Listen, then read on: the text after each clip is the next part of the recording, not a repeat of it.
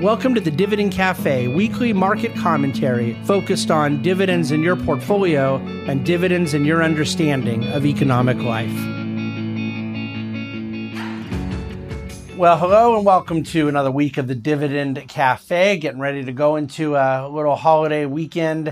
Um, I am sitting in the New York office uh, where I will tell you it's been very odd weather this week. We had several 12 degree mornings and then all of a sudden it got like up into the 60s and felt like it was 80 and so uh, it's interesting to see the kind of weather shifts um, but nevertheless this is uh, what happens this time of year in the winters of new york and um, i believe that things have been kind of the opposite in my other coast where last week southern california was having a dramatic heat wave so we um, have up and down weather conditions, and uh, we continue to have up and down market conditions. But I am going to save you the boredom of talking more and more about volatility. And, and actually, it's probably not boredom, but I'm also going to save you from yet another conversation about Russia, Ukraine, where it's been discussed each uh, day in the DC Today, our daily market bulletin, which I hope all of you subscribe to um, thedctoday.com for those who don't. And um, it's obviously being discussed ad nauseum in the press. Um, now, look, the bullet points that I offer on the subject each day with market specificity and implication uh, hopefully aren't boring, but regardless, they're at least, I can promise you, accurate and shared in good faith and coming from a perspective of trying to give honest commentary for the purpose of of understanding and clarity and market application, uh, where a lot of the information I think that you may get in other sources, it, some of it may be right. I wouldn't take that for granted, but it could be. Uh, but you know, it's it, there's an agenda and why it's being shared, and and so we're here to try to be neutral uh, presenters of information, and yet not neutral in in where we apply, you know, we have a point of view as to how we uh, believe investment perspective ought to be carried out on behalf of clients' uh, financial goals. So the Russia Ukraine thing continues, but um, I, I, make the comment in dividendcafe.com today that I don't think we're going to be talking about it in six months. I'm not totally sure we're going to be talking about it in six weeks, but I'm less sure of that than, than I feel on the six month side where the thing I want to get into a little bit today inflation, interest rates, the Fed. Um, I believe we're going to be talking about that in six weeks, six months, six years, and it, and with a lot of ebb and flow around the way. But this is the topic that is far more relevant, you know, to me right now in the way in which we allocate client capital. And and I think that the way I worded it in Dividend Cafe is the way I want to start our conversation right now for the podcast listeners and video watchers. What is the question to be asking? Um, I've probably done a little more than I've needed to about trying to point out the nuances and particularities of the backward looking inflation rate. So I do think it's relevant and I do think it's noteworthy when I point out, you know, you get a 7.1 CPI and 29% in used car sales. And, and what does that look like in terms of understanding the inflation that we've had, price escalations from 2021?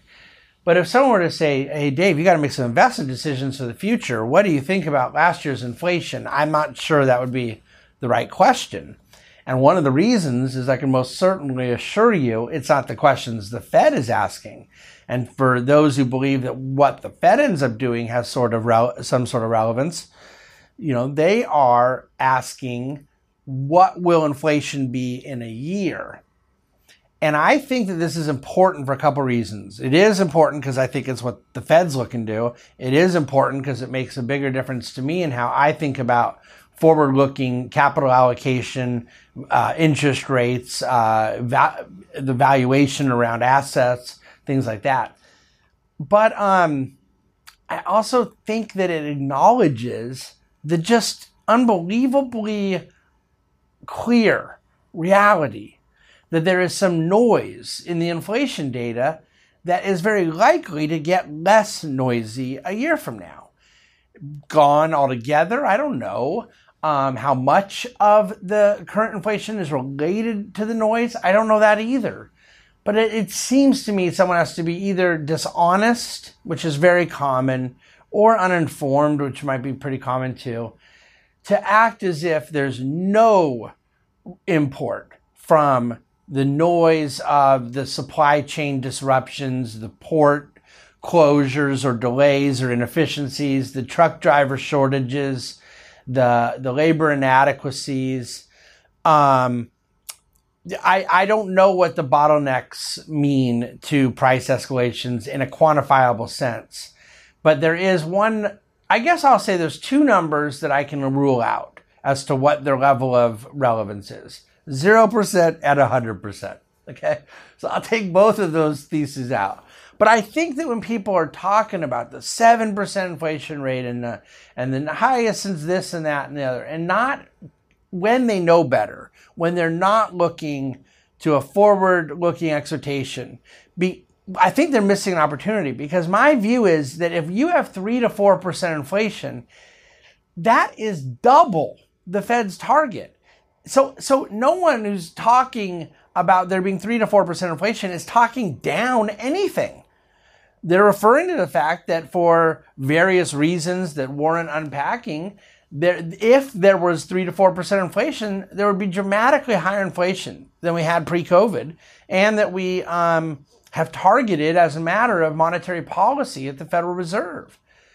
And yet, by going to the seven number backward looking instead of a yet still higher number forward looking, I think that we are setting up a narrative change. And that narrative change is going to be relevant to actual Fed policy. And this is what I mean. The pressure, I, I start off Dividend Cafe today. Um, well, okay, I'm going to back up if you don't mind. I believe that politicians love inflation. I do not believe politicians worry about inflation. I do not believe politicians are concerned when prices are going higher and it's hurting constituents. I believe they worry about inflation and start talking about it when it gets so high that their constituents notice. And I think there's some number at which people live with it. And it, it, do, it does damage to them and it's not good. And sometimes the policies it created are unfair, but nevertheless, the slowness of it, the minimal gravity of it, enables people to just sort of live with it. And let's say that number is between 1% and 3% of an annualized inflation rate that still, I would point out, is having purchasing power. It's cutting in half purchasing power every 25 to 35 years if it's somewhere between 2 and 3%. Um, so I think that that's a significant reality of financial planning but I don't think politicians care, and I don't think the people care enough to make politicians care. So then now, why is there all this noise around inflation? Well, because the numbers have gotten so much higher coming out of COVID, the massive demand surge, the supply chain shortages. We know that um, there was a whole lot of government spending put on, and people figured that plays in somewhere. They're not exactly sure how, and, and I have thoughts on that and then of course the, the monetary side of it. Um, but here's the thing: if the inflation rate is at three percent next year or three and a half, you tell me what you think the headline is going to be. Inflation double what it had been pre-COVID, or inflation half of what it was a year ago.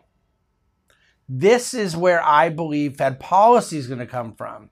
Is that the uproar over elevated inflation by focusing on the sensationalistic aspects of a seven handle, backward looking, instead of where we could still see elevated price inflation in housing and rents, um, potentially still in food, but I hope those food shortages end. And then I expect still in, in the energy side. And, and uh, instead of focusing on that, by focusing on the backward looking side where there are these noisy contributors to it, I think we're setting the stage to take focus off of inflation.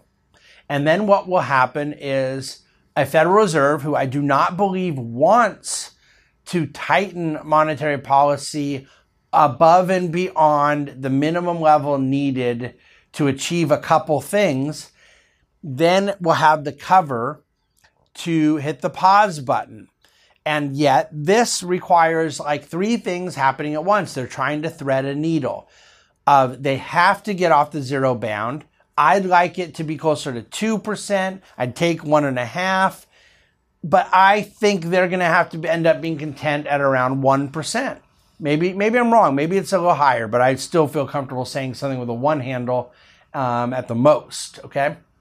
And they need to get a few trillion off their balance sheet. Um, the number is probably about 3 trillion if you look at what they've added to the balance sheet less the reverse repos i think that they would feel like they had at least gotten to some equivalent of pre-covid in a um, 3 trillion reduction but there the fed is not unaware of the leverage in our financial system, the amount of M&A transactions and leverage buyouts that have taken place with a low cost of capital in mind, heavy degree of liquidity in the financial markets. The Fed's not unaware of the volume of levered loans, of the quality of companies that have been able to access the high yield bond market. And if all of that leverage is then undermined as credit markets tighten, it forces the Fed's hand. And I know people say, well, yeah, well, then they're just going to press further. I don't believe it. I don't believe it. Um, the, the Fed does not want to be uh, politically engaged, and it doesn't matter what party it is. If you are going through that kind of a, a period where you're voluntarily forcing pain upon the markets, and that is obviously in that case going to be significantly recessionary. It doesn't matter if it's Republican or Democrat in office. The Fed doesn't. The Fed is going to be blamed regardless of who it is, and that's not the role they want to play. They want this sort of institutional credibility, institutional independence thing, and and so I feel very strongly that they have a threshold of how much they can push this and if if all the stars are aligned for them, they would be very happy if they could get a couple trillion off the balance sheet, if they could get the Fed funds rate up to one and a half, one, somewhere higher than zero, and and, and then right at that time that inflation has the rate of which is lowered, then they could say, okay, well now we kind of need to take a pause before the credit markets end up rebelling. That to me is the timeline of where we're headed. So if you look forward and you see a three or four inflation rate, you do not see something in, in a year from now that people that um, should be thought of as a wonderfully low inflation rate. But however, I believe that's how it'll be perceived relative to six or seven because of all the the conversation and noise now. And then the Fed will be able to use that to pivot off of a policy that is pushing them to inverting the yield curve, drive recession, drive credit market revulsion, and then back off and become the coddler of risk assets yet again. That's where they'd like it to go. Any number of things could throw off that chain of events. But um, these are the questions that I think need to be a- asked. These are the um, ways I recommend people view these things and having a forward looking view to prices helps one formulate a forward looking view to interest rates and therefore asset prices and therefore Fed policy and therefore macroeconomic conditions, so forth and so on. And I think it's a lot more useful than the, the backward looking narrative that is less useful in the here and now. Um, I've, I've given you enough to chew on there. I absolutely recommend you read Dividend Cafe today. The, the written version is always different than what I'm saying here in the podcast or the video. More charts, more, uh, uh, you know, elaboration. And uh, I'm a fan of the written word, and so I hope you all will be as well. But you know what? Not everyone is a fan of the written word these days. A lot of people love the podcast medium and will take that as well. But if you're going to love the podcast medium, please subscribe Put it in your feed. It helps us and hopefully helps you. Thanks for listening to and watching the Dividend Cafe. The Bahnsen Group is a group of investment professionals registered with Hightower Securities LLC, member FINRA and SIPC, and with Hightower Advisors LLC, a registered investment advisor with the SEC. Securities are offered through Hightower Securities LLC. Advisory services are offered through Hightower Advisors LLC. This is not an offer to buy or sell securities. No investment process is free risk. There is no guarantee that the investment process or investment opportunities referenced herein will be profitable. Past performance is not indicative of current or future performance and is not a guarantee. The investment opportunities referenced herein may not be suitable for all investors. All data and information referenced herein are from sources believed to be reliable. Any opinions, news, research, analyses, prices, or other information contained in this research is provided as general market commentary and does not constitute investment advice. The Bahnsen Group and Hightower shall not in any way be liable for claims and make no expressed or implied representations or warranties as to the accuracy or completeness of the data and other information, or for statements or errors contained in or omissions from the obtained data and information referenced herein. The data and information are provided as of the date referenced. Such data and information are subject to change without notice. This document was created for informational purposes only. The opinions expressed are solely those of the Bahnsen Group and do not represent those of Hightower Advisors LLC or any of its affiliates. Hightower Advisors do not provide tax or legal advice. This material was not intended or written to be used or presented to any entity as tax advice or tax information. Tax laws vary based on the client's individual circumstances and can change at any time without notice. Clients are urged to consult their tax or legal advisor for any related questions.